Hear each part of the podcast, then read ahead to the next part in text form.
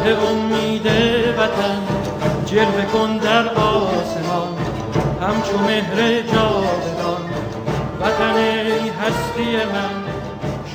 سلام من سگل اساری هستم از پادکست داستان پلاس. شما رو دعوت می کنم به شنیدن داستان کوتاهی با حال و هوای این روزهای داغ انتخاباتی.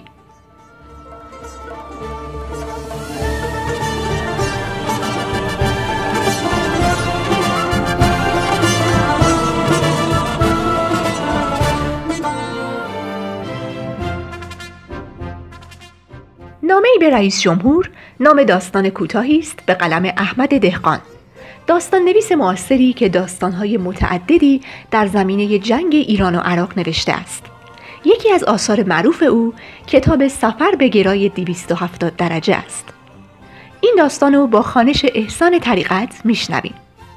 علی رزاقی بهار تهیه کننده این برنامه و مدیر تولید اون آینور فاروقی.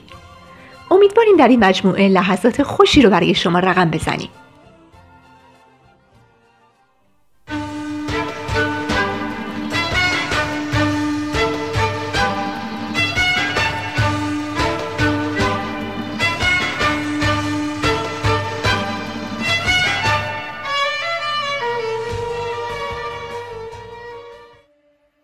نامه ای با آقای رئیس جمهور نوشته احمد دهقان آقای رئیس جمهور سلام. گفتند به شهر ما میایید و هر کس درخواستی دارد برایتان نامه بنویسد و تحویل نماینده ایتان بدهد. نمی‌دانم این نامه اصلا به دست شما می‌رسد یا نه.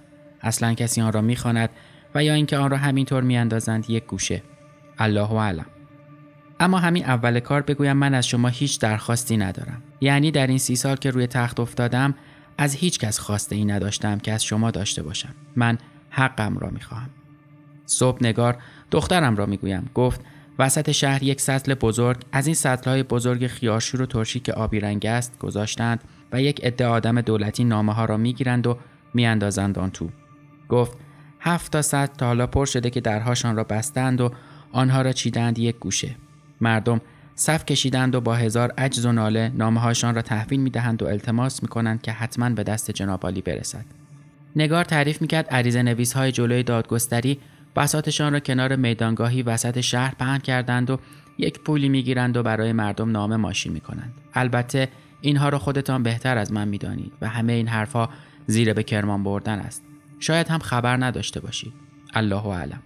من سی سال است که روی تخت افتادم. بله سی سال. به حرف آسان است. اما سی سال خیلی سال است آقای رئیس جمهور.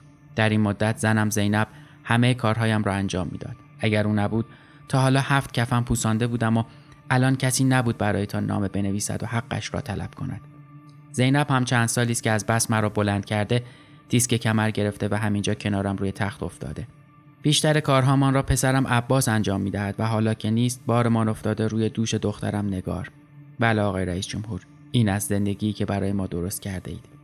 بگذارید بروم سر اصل مطلب. سی سال پیش من نیروی داوطلب برای آزادی شهرم شدم. خانه من قبل از جنگ پشت ورزشگاهی بود که قرار است برای سخنرانی به آنجا تشریف بیاوریم. جنگ که شد مجبور شدیم از شهر فرار کنیم. مادرم خورده ریزهای زندگی ما را جمع کرد و با زور خودمان را پشت یک جا دادیم و رفتیم ماه شهر توی یکی از اردوگاه های جنگ زدگان با اینکه بچه بودم و توی این مدت خیلی مصیبت ها بر من گذشته هنوز چیزهایی از روزهای قبل از جنگ به یادم مانده. تابستان ها می رفتیم رودخانه بهمنشیر برای شنا. یک چیزی می‌گویم یک چیزی میشنوید آقای رئیس جمهور کناره ساحل بهمنشیر پر بود از نخلستان. جنگ همه نخلها را از بین برد و بعد هم که برگشتیم آب بهمنشیر شور شد و نخلستان ها دیگر پا نگرفتند. انگاری مصیبت پشت مصیبت بر سر مردم شهر فرود می آمد. دعا می کنم پا قدمتان خوب باشد و این بار مصیبت های مردم شهر تمام شود. بس است دیگر. خداوند رفتگان جناب را رحمت کند. مرحوم پدرم تک زمینی داشت نزدیک نهر عرایز که نخلستان بود و در جنگ از بین رفت. بعد از جنگ باز هم نخل کاشت. اما این بار آب کارون و بهمنشیر شور شد و همه نهالها خوش شدند و سلام الان آن همه نخلستان بیابانی شده که با هر باد و طوفان خاک شور به سمت شهر می آورد و مردم را از پا درآورده. آقای رئیس جمهور اگر کرم نمایید و این بار بودجه صد بند را تصویب کنید مردم از این همه خاک شور هم راحت می شود. عباس دو روز است رفته روستاهای اطراف تا آدم جمع کند برای سخنرانیتان و همه کارهای خانه افتاده روی دوش نگار. نه اینکه خودش خواسته باشد برود. نه چند روزی رفته شده کارگر روزمزد فرمانداری. همه شهر را بسیج کردند برای این کار. عباس می‌گفت بار قبل که آمدید خرمشهر از اینکه مردم جمع نشدند برای سخنرانی و استقبال حسابی گلمند بوده اید و حتی برای تصویب بودجه احداث صدبند برای اینکه آب شور نفوذ نکند به نخلستان ها صبر نکردید و زود رفتید آقای رئیس جمهور این نخلستان ها نان و زندگی مردم را تعمین می کنند اما این بار همه دست به دست هم دادند تا یک جوری دل شما را به دست آورند و بودجه احداث صد ها را تصویب کنید و باقی نخلستان ها خشک نشوند. داشتم می‌گفتم داوطلب شدم برای آزادی خرمشهر ماها را پشت رود کارون نزدیک شادگان آموزش دادند. تیراندازی هم خوب نبود و شدم آرپیجی زن.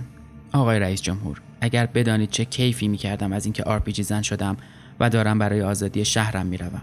انگار توی آسمان ها پرواز می‌کردم. شب حمله سر رسید. ما جزو تیپ خرمشهر بودیم. همه از بچه های شهر بودند. چند تا بچه محل در یک دسته بودیم. عبدو و سیاوش کمک های من بودند. عبدو با قیافه سیاه چرده و موهای فر بلند پشت سر من راه می آمد. موهایش خیلی بلند بود و می گفت نزده تا برود شهر پیش فرید اگزاس بزند. که وقتی باب دیلن آمده بود خرمشهر ریش های او را با دست خودش زده. ستون ستون به سمت خرمشهر می رفتیم. شرجی هوا همه من را مست کرده بود. شبانه درگیر شدیم. یک چیزی می گویم یک چیزی می شنوید. صد تا تانک هم بیشتر جلوی راهمان بود. جنگ شروع شد و همان اول راه یک تیر خورد توی سر عبدو وقتی سیاوش بغلش کرد تا ببردش جایی پناهش بدهد خون با شدت تمام از موهایش شره می کرد روی زمین زیر نور منورها خون رنگ زنگار مصر را به خود گرفته بود. بگذریم و بیهوده نگویم که وقت جناب عالی خیلی بیشتر از اینها ارزش دارد که خاطرات تاریخ مصرف گذشته من را بخوانید. دم صبح رسیدیم به نزدیکی شهر اما محاصره‌مان کردند. کنار جاده اهواز خرمشهر پشت کپه خاکها پناه گرفتیم و بر سرمان چنان آتشی میبارید که جرأت نمی‌کردیم سر بالا بیاوریم. سیاواش که سرتاپا خونی بود سینه خیز آمد سمتم و خواست به زور آرپیجی را بگیرد. ندادم. گفت یا بده من بزنم یا پاشو یک کاری بکن. همه ما را اینجا نفله می‌کنند به خدا. سینه خیز از کنار جاده رفتم جلو که یکو یکی از تانکا خودش را کشید روی جاده آسفالت اهواز خرمشهر و آمد سمت ما. درست پشت پلیس راه بودیم. راهی نبود. پا شدم دو زانو نشستم و نشانه رفتم. سیاوش که انگار تعللم را دیده بود از همان راه فریاد کشید بزن آن لامصب را.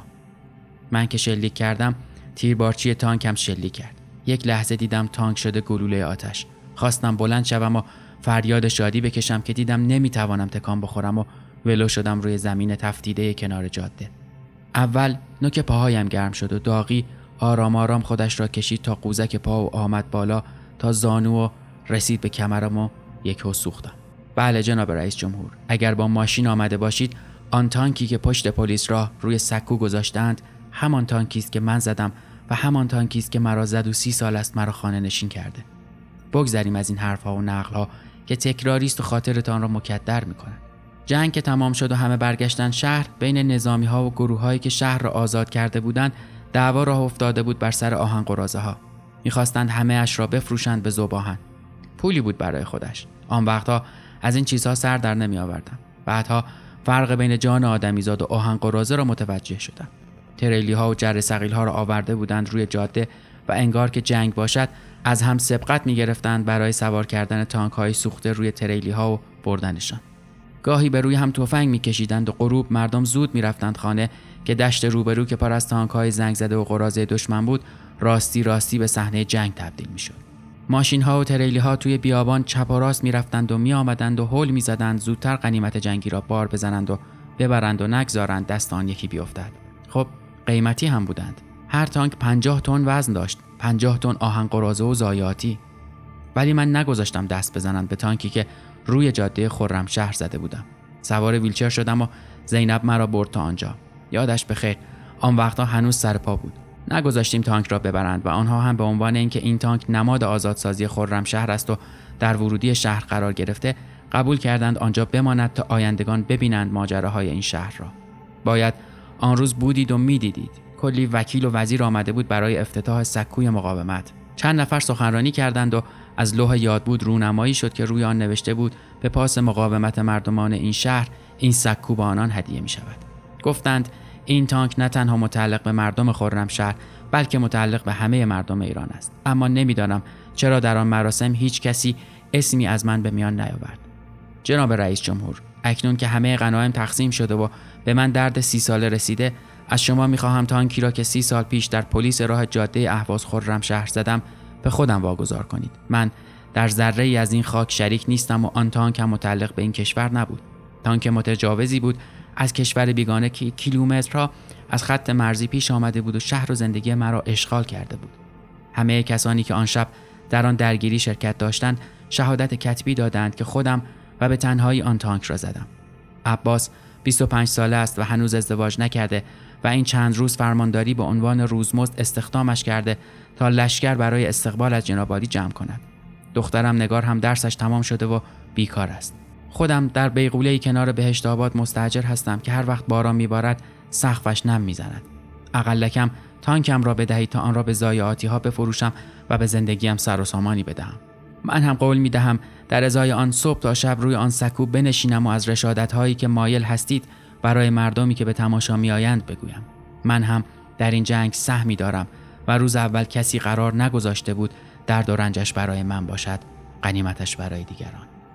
جناب رئیس جمهور لطفا دستور رسیدگی صادر فرمایید. با احترام ناصر چردوانی. محمد نبودی ببینی شهر آزاد گشت خون یاران پر سمر گشته. محمد نبودی ببینی شهر آزاد گشت خون یاران پر سمر گشته.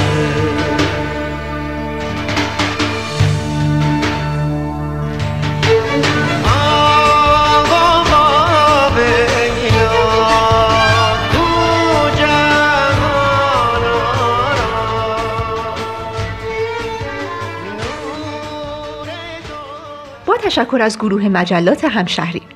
شما می‌تونید ما رو در اپلیکیشن شنوتو و کانال تلگرامی داستان پلاس بشنوید. ممنون که با داستان پلاس همراه بودید. برای اسپانسری این برنامه با شماره 0903 63 50 502 در ارتباط باشید. شنبه و سه شنبه هر هفته داستان پلاس رو بشنوید.